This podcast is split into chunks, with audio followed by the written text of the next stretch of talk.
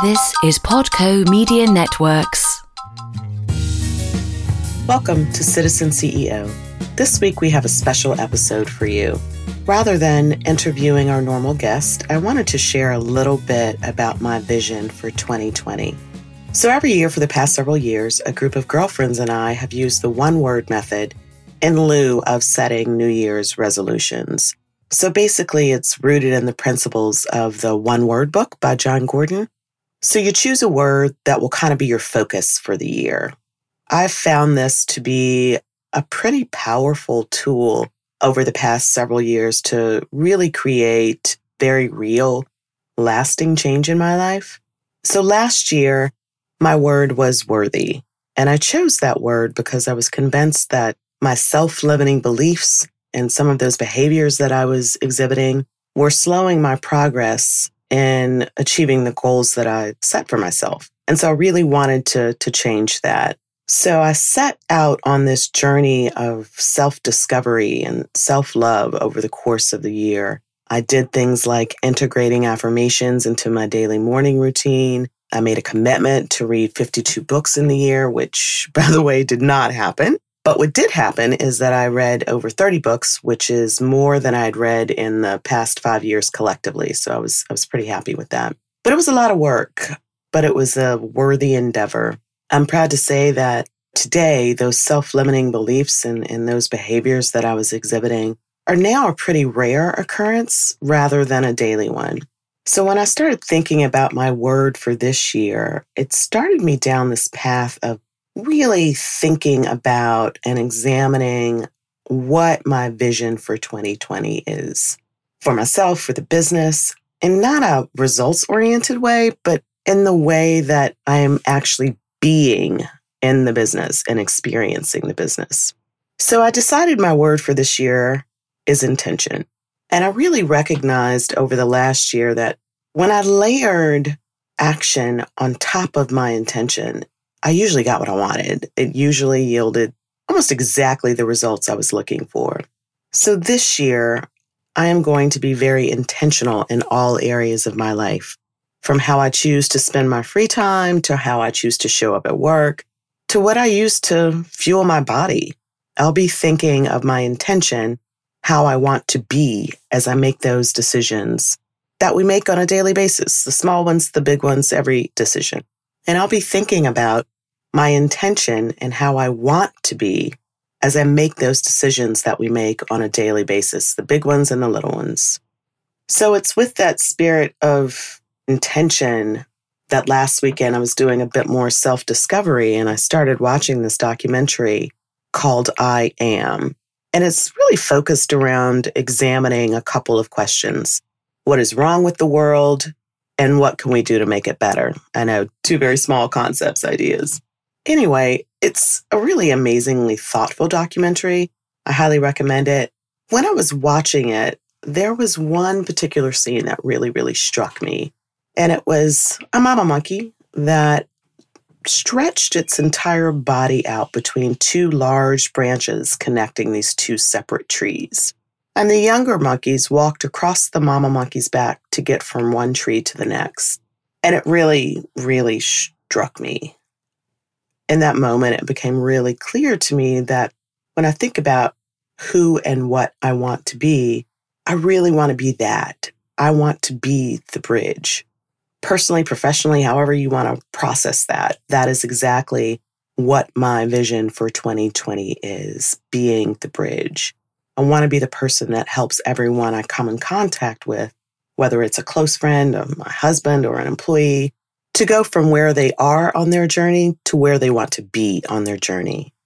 And I'm convinced that it's my intention of this exercise in self discovery that led to that profound clarity for me.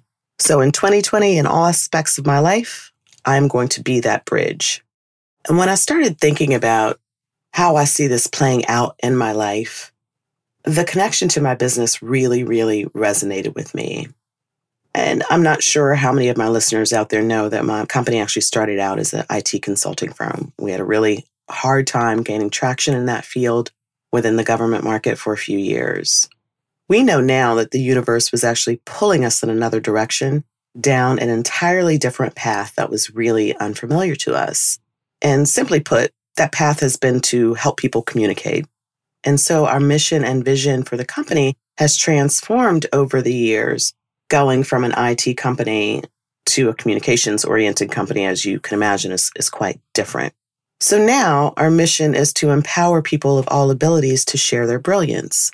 And we do that in a few different ways sign language interpretation for those who are deaf or hard of hearing, readers for those who are blind or low vision, and then advocacy and outreach to bring people with diverse abilities into the federal workforce.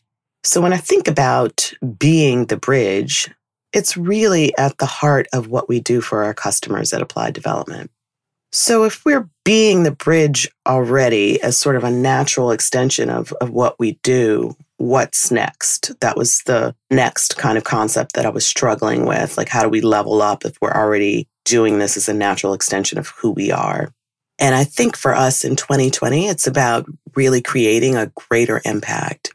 So I think about this in a couple of ways, externally and internally.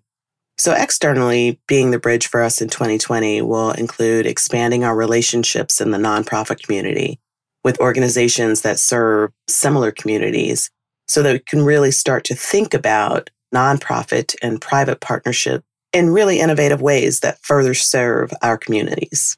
So it'll also include us conceptualizing ideas around how we can leverage the resources of our company to help our great city, Baltimore, overcome some of the really difficult issues that our youth face every day.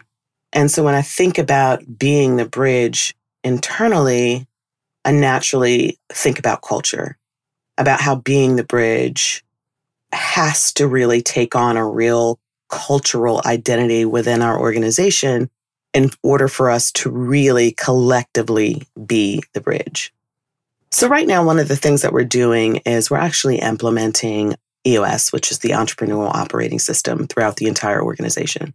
EOS is a comprehensive business system and integrates a holistic business model with a complete set of simple business tools and some proven processes. So, as we go through this implementation process, we'll be baking this idea of being the bridge into our business model and creating targeted programming and events around this concept so that we can ensure that it's really baked into our cultural identity. So after I wrapped my head around the business of being the bridge, I started thinking, okay, so what does this look like for me from a personal perspective? And I really struggled to go beyond the most basic and obvious things, right? Like being the bridge for my son as he navigates going from being in high school to college and all that that entails. I struggled to go beyond those very basic ideas. And I think what that led to is a realization that my personal life and my professional life have become so intertwined as a result of running my own business that the lines are super fuzzy. When I recognized that, I started going through this process of really trying to delineate the lines to make them less fuzzy. And then I started asking myself, why am I doing that? Why am I putting myself through this process? Who says that those lines have to be clear?